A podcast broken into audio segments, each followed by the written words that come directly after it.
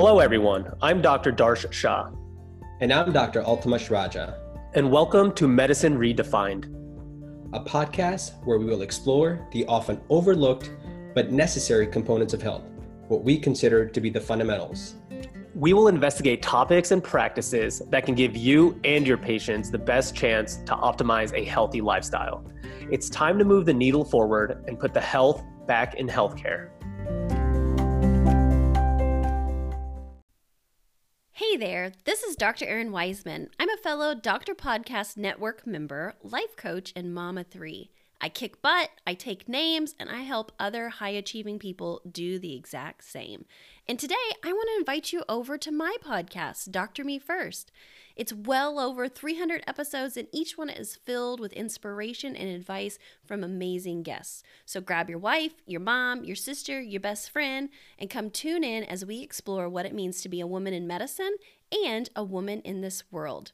Because this podcast is a dose of everything that I needed when I was burned out, exhausted, and ready to quit it all.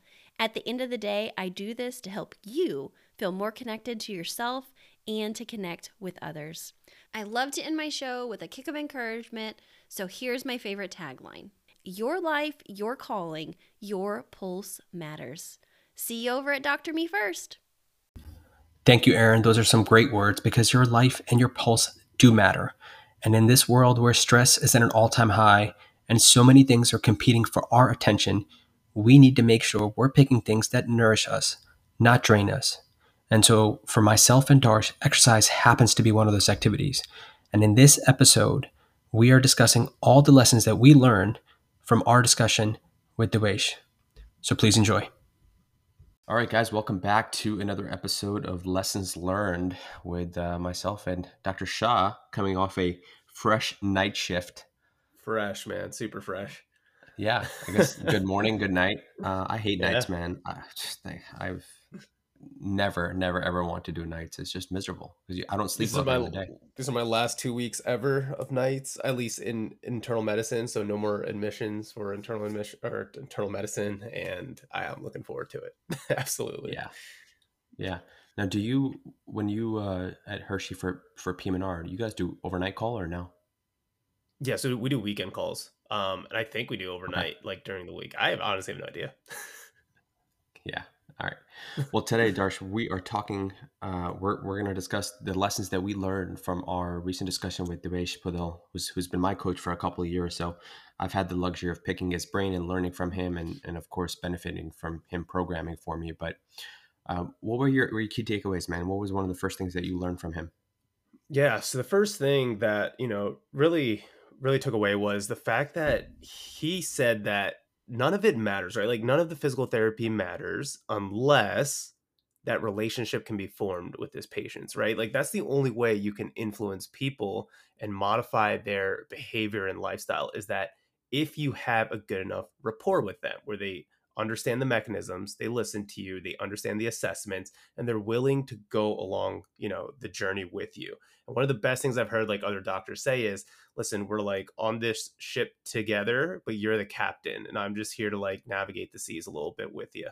Um, so, you know, for me, I think that's just super important in for, for any healthcare worker, is forming that relationship so that we can influence change for the positive. I love that, actually. That, that metaphor right there. Is it a metaphor? Yeah, it's a metaphor. It's a metaphor. Um, yeah. I'm always using the, you're the quarterback, and, you know, people who don't know football are just like mm. looking at me like, what, what does that even mean? So, but I feel like the ship and captain, that's more applicable to the general population who don't understand football. But I love that because it reminds me how privileged we are in this field of medicine as being physicians, right?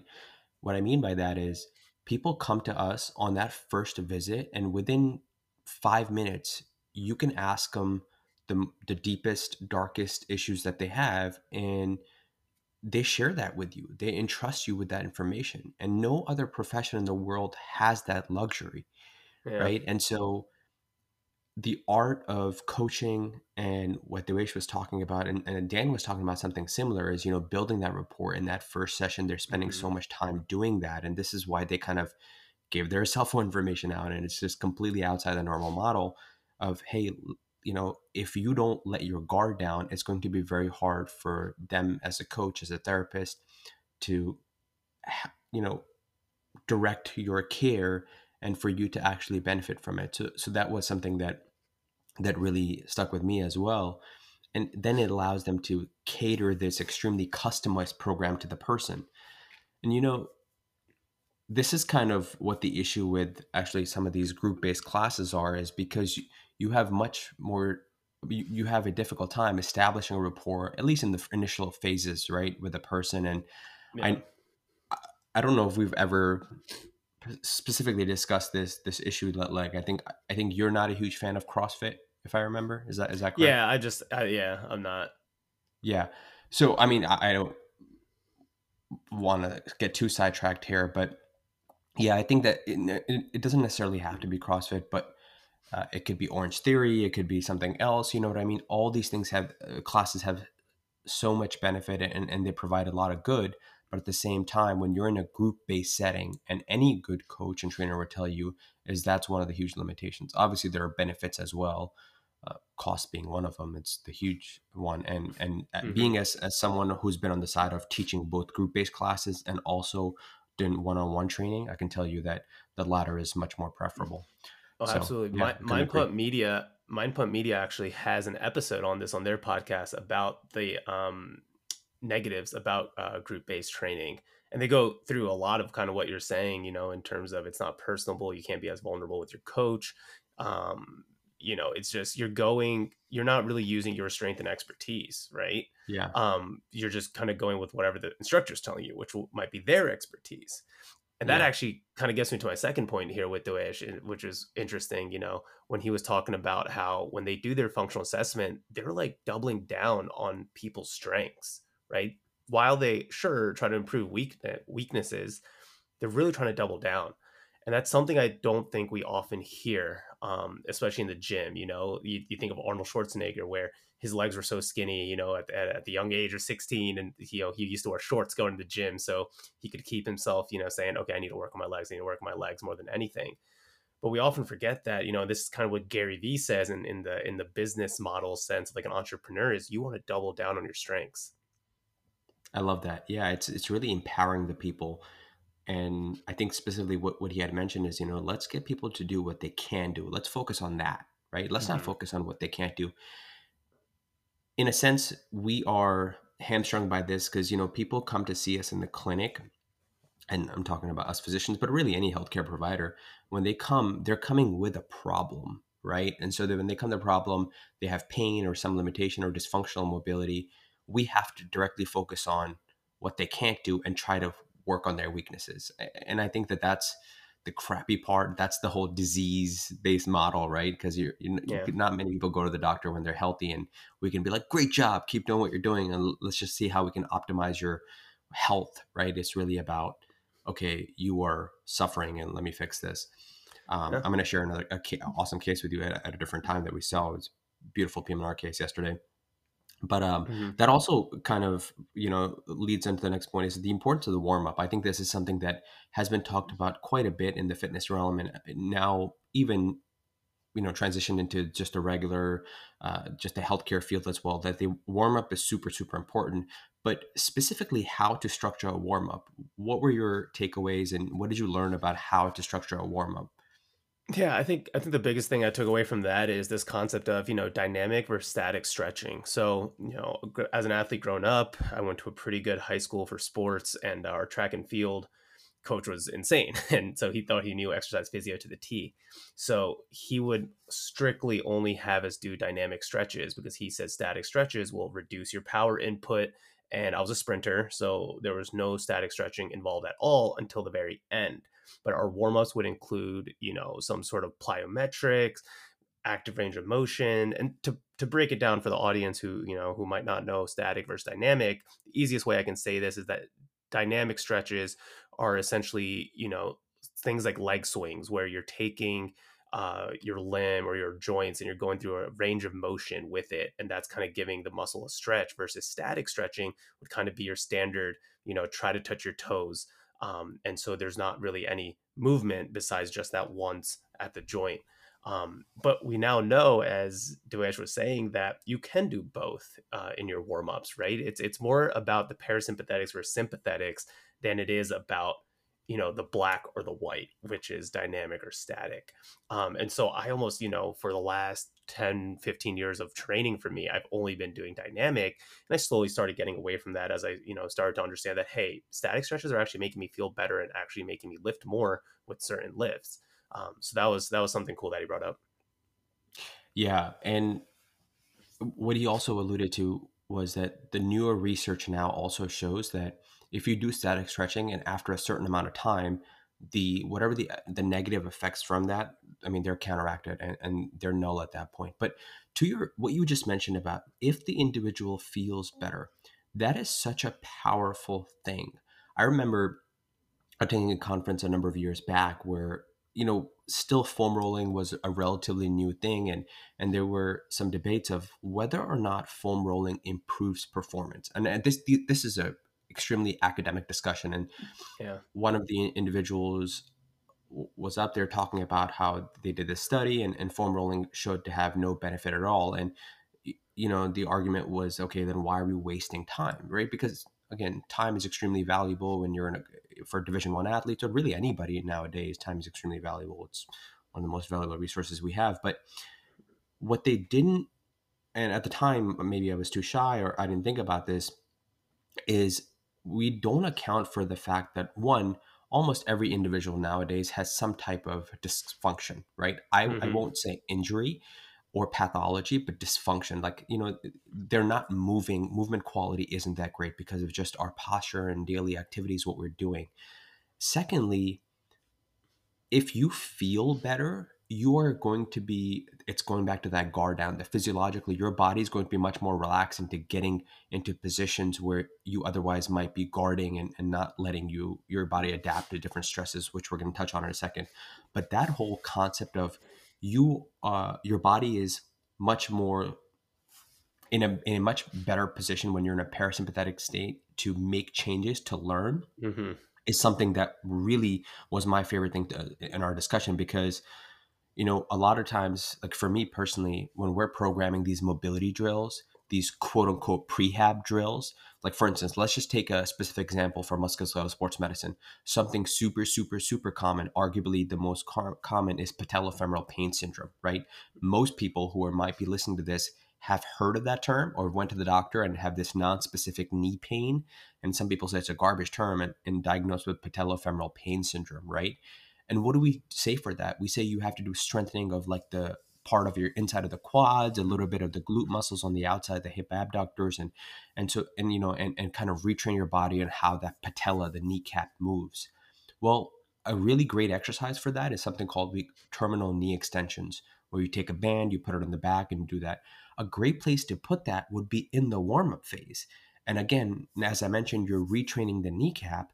Well, if you're in a sympathetic state and you're in a fight flight, your body's not going to make a lot of changes. It's not going to, maybe those motor patterns aren't going to stick. So that's why it's so, so important to do that. He also mentioned you could do it towards the end of the workout, but I'm guilty of this myself. He programmed some of the, you know, ancillary stuff towards the end for myself. And sometimes like two days ago, I didn't feel great. I skipped it, mm-hmm. you yeah. know? So, so, uh, so, you know, we're in a world where, like you said, we're on to the next thing. And, and so people are going to be less likely to do it. But speaking of, so anything else on that that you might have? Yeah, no, I was going to say, man, working out is very mental, right? Exercise is a mental sport. It's like any individual, it's like tennis for me, right? It's, it's very mental. If you're on your game and you know, you can make that shot, you're going to make that shot, right? So if I'm going to go in and deadlift with the L five S one, I'm good up to like two fifty. But once I go to two sixty, right, it's only ten pounds more. I could probably do it. You have this mental block. I don't know if you've ever gone through that, right? Where it's just like squats or whatever it might be. So, you know, I, I definitely agree with you. If, if you feel good, if it makes you feel good, if it's that placebo effect, that foam rolling, whatever it might be, go for it, right? And to your point about sympathetic versus parasympathetic, I think it's so key, right? And if there's one thing people can take away is understanding what sympathetic and parasympathetic are, right? Just Google search, H R V, whatever you have to do to understand it and figure out the things that increase your sympathetic drive and increase your parasympathetic drive as well. And try to reach that balance, try to figure out what you want to go in with, right? Uh, Devesh talks about, you know, when you're, when you're just starting out with working out, you really want to be in parasympathetics because, like you said, you can you can drive that change in your body and the patterns. And then eventually, once you're good enough, you can kind of just go straight into the sympathetic, get those bigger lifts in, train that central nervous system. But it's interesting, right? Because a lot of people do like crazy pre-workout before, or they think they need coffee right before the workout, right? And you're driving your sympathetics through that. But then you're trying to do these mobility drills, right? So it's kind of counteractive, you know, in in in some sense. Um, but, you know, just just having that thought process, I think, for people and individuals to understand will help them just appreciate the process a little bit more, I think, slow it down and really just have fun with it and enjoy it. I think, at least for us, because we're nerds about it. But I love that. And it also reminds me, I think that that one episode of Peter T when he had Beth Lewis on, I forget exactly what they were talking about, but I remember her saying that, you know, for some individuals in the warm up, they just come to her and her thought is, I just have them lay on the floor and breathe, right? Yeah, yeah. And because they're so revved up throughout the day that they just need the time to kind of just shut it down a little bit, which is, again, that's the last thing you want to do prior to a workout where people are just like snorting stuff to get going. Right. But, uh, but that's important. And I also heard, uh, you know, David Ote on a recent and his new podcast talk about that with one of the other coaches, but actually probably more than once. It's sometimes depending on the individual, that's the first thing they do with a warm up. And, and deep breathing is something that I have to do the warm up too, because I'm always go, go, go, go, go. So yeah, I, I mean, I agree. But speaking of injuries, you know, patellofemoral pain, that kind of stuff, um, we won't necessarily talk about training modification for injuries because we, we've touched on that before, and hopefully with a future guest, we will as well. But, um, you know, obviously COVID uh, has kind of shaken our world up tremendously. I mean, unfortunately, you know, some people, me, I'm psychotic in, in a sense. I've turned my entire gym every single day into into something, uh, my apartment into a gym. But, uh, you know, you had some of these challenges about when your gym was closed. It's luckily open now. So what'd you take away from modifications, and maybe just recap for the individuals who still might not be comfortable going back to the gym? How can they modify their training regimen to continue, you know, training at home or, or just outside or whatever? Yeah, absolutely. So I think first off, I want to say, you know, for, for those listeners out there that may feel guilty, you shouldn't, because I, you know, I was in the same boat where I made excuses for myself almost, you know, going from training every day in the gym Um, to when COVID restrictions came. And then I said, oh, you know what, maybe I'll just use this time as a deload phase, and I won't really do many squats or burpees or anything like that. I'll just stretch and do mo- mobility drills and things like that, which are all great, great dandy. But in the end, it's okay, well, sure, when am I going to start running outside? When am I actually going to start, you know, getting this body weight workouts in? And for me, again, I'm, I'm very O C D in a way that I, I need the gym, I need the weights. But when that's not possible, you really need to look at yourself and say, all right, well, what else can I do, right? Because this is important. And what Devesh touched on is a minimum effective dose, right? Which is actually a lot less than what we would think, right? A lot of people think, oh, well, in order for me to get gains, I probably have to go to the gym at least three to four times a week and do some, you know, heavy lifting and that way. But he says, no, actually, you can probably get away with just two two days a week of like strength training for thirty minutes, and then two days a week of cardio, let's say, for also thirty minutes, and you'll still see an improvement. While your gains might not be, you know, there in a month or two, it's still something, right? It's still moving. It's still, you know, getting your body and that blood flow and the lymphatics and everything just kind of moving. And so any type of movement works, right? And and we kind of split into two groups of people where, you know, it was people who need data, right? And will buy a Whoop or an Apple Watch because they need something to track it. And if that's that type of person, that's completely fine, right? There's, as he says, there's nothing wrong with having your watch tell you, hey, get up and move. Um, I think we all need that reminder. But then, you know, there's also this camp trying to figure out, hey, what are some things that I can buy, right? We see people going, quote unquote, off the wall and get in, you know, getting like a wooden stick with gallons of water on either end and building their own bench press. But you don't have to go that far, right? You can easily just, whenever there's, there's a commercial on, do some squats. Um, if the weather is okay, go for a walk. That walk will turn into a jog. That jog will turn into a hike. See what p- other people are doing. Uh, but there's always a way to get moving. You just have to be honest with yourself, I think, is is, is the biggest thing. Yeah, I really, I mean, that, that story about people buying gallons, I mean, that, that's intense. It seems like a lot more work. I, I oh, think yeah. I would rather just find something on Marketplace and try to buy old equipment. That just seems, but I love it. It's creative. You know, when people come to us with a, a very common complaint called tennis elbow, most people mm-hmm. have heard that, experienced that, know somebody who's had it.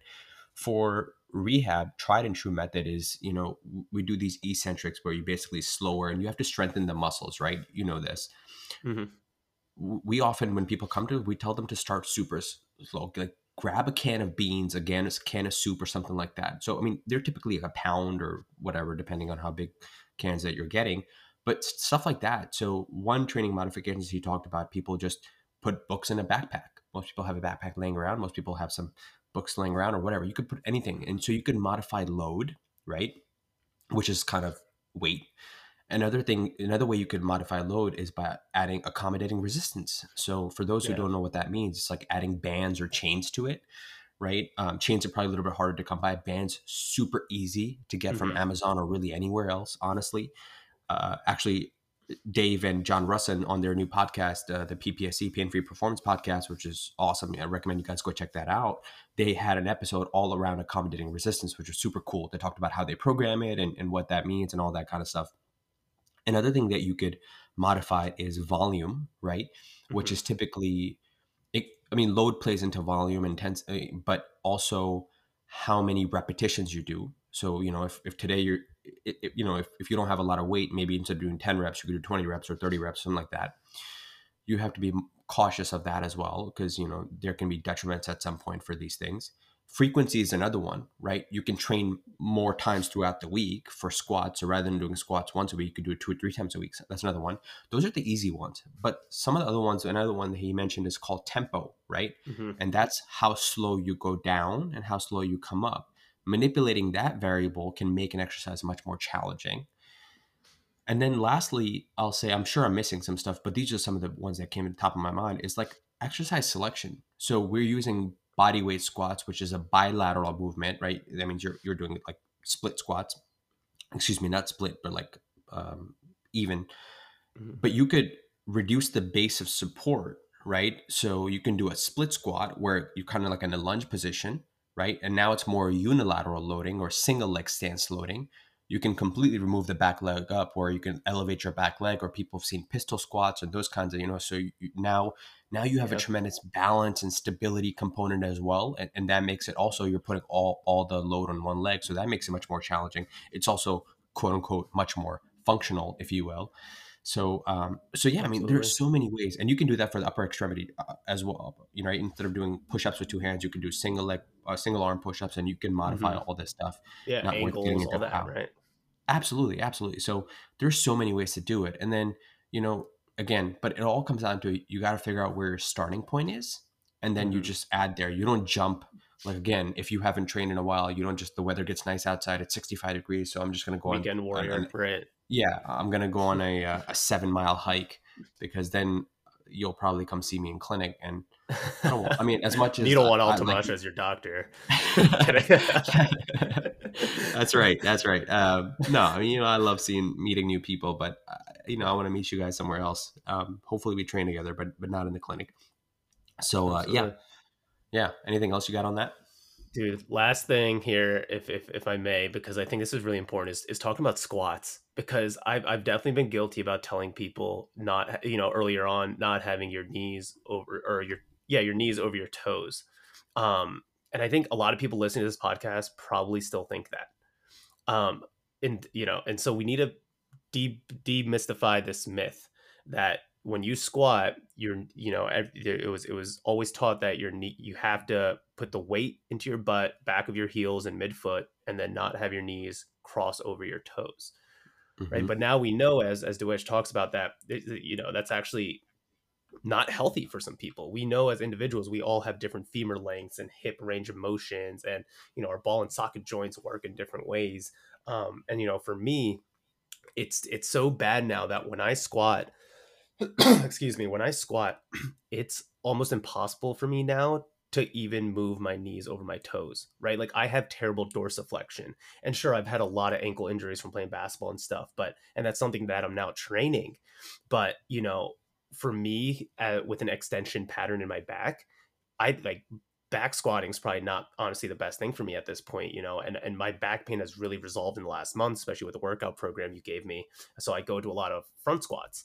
Um, and with front squats, you you need that dorsiflexion of that ankle um, so that your you know knees can come over, and so you have proper uh, leveling of that barbell, right? In, in terms of center of gravity. So I really just wanted to mention that. What are you, what are your what are your thoughts on that? Yeah, no. Uh, two things you mentioned: dorsiflexion and extension. Just explain what that means. Both of, both of those terms. Sure. So dor- dorsiflexion is you know an with your ankle, it's kind of bringing it up, right? So as if you ever ever gone to the doctor's office and we try to test your muscle strengthening, we'll say, all right, push down on a gas pedal, right? So that's plantar flexion. And then the opposite mm-hmm. of that, bringing your ankles up, would be dorsiflexion. So when you do your squat, you'll see that angle where if your knees kind of track over your toes, you're getting more of an acute angle between your uh, ankle and your knee. And so that'd be more dorsiflexion. Extension pattern of the back, right? So we can have extension or, uh, or, or flexion.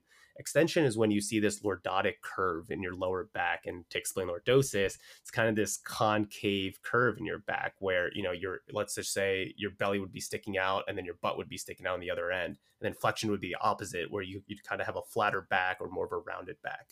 Um, so again, for me, I'm more extended, which I think is more the common pattern. Um, and then my dorsiflexion is terrible because it's just that bad, where I've, my brain only knows how to squat back and not have my knees track over my toes at this point.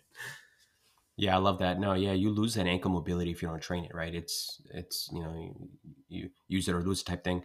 Um, but yeah, the extension pattern is, we used to say it's kind of like the Donald Duck pelvis, kind of like, yes. um, it would show that picture for most people. They can quickly Google it. Uh, it's yeah. also like anterior pelvic tilt. Actually, mm-hmm. Alex uh, Alex King, who was on here not, not, not too long ago, talked about that lower mm-hmm. cross syndrome, and that makes you more susceptible.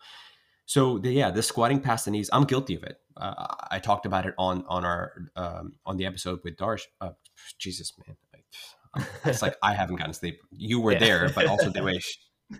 Um, there's too there there there are too many. Uh, uh, D's, man.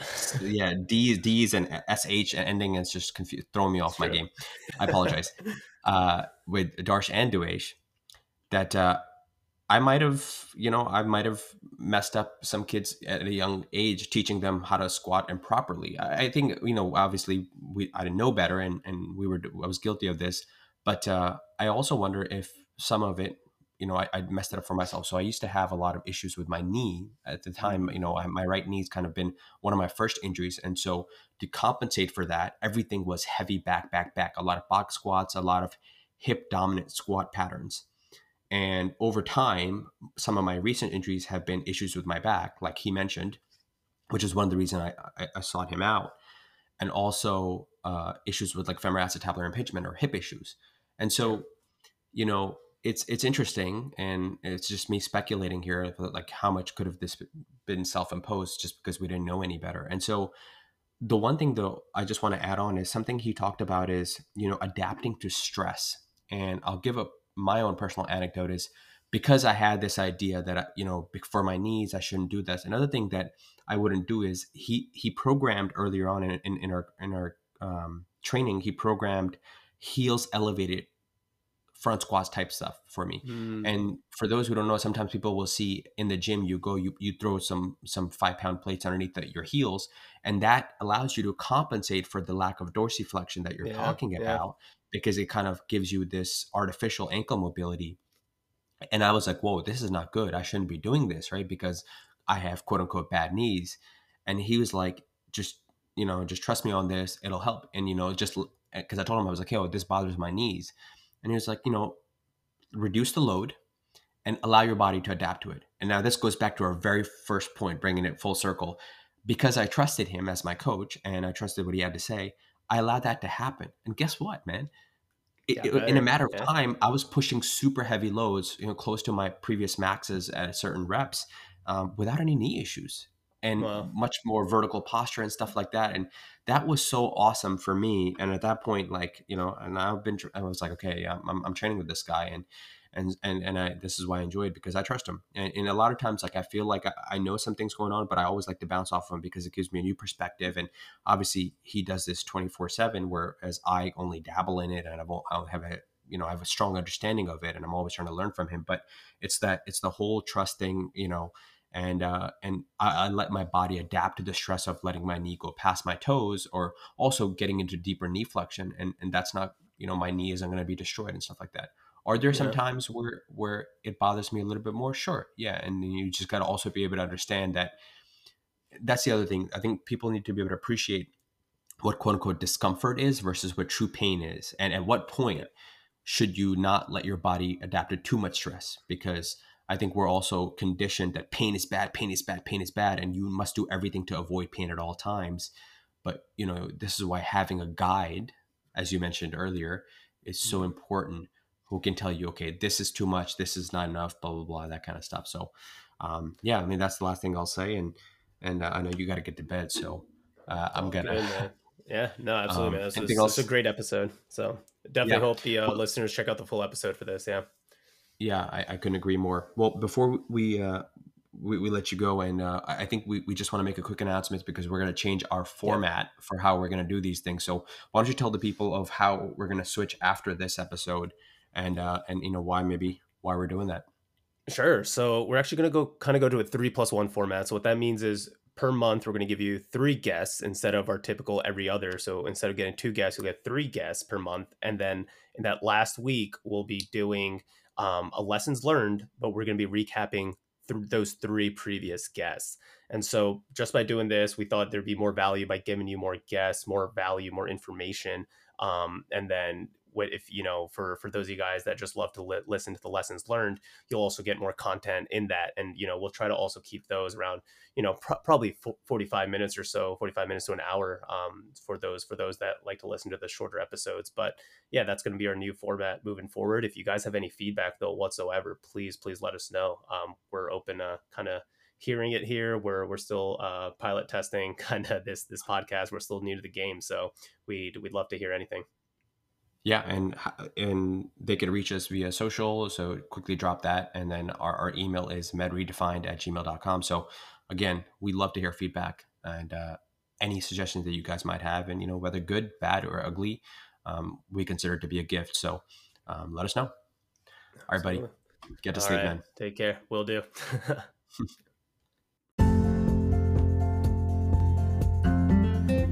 Well, guys, that's a wrap on the show, and hopefully that was informative for you.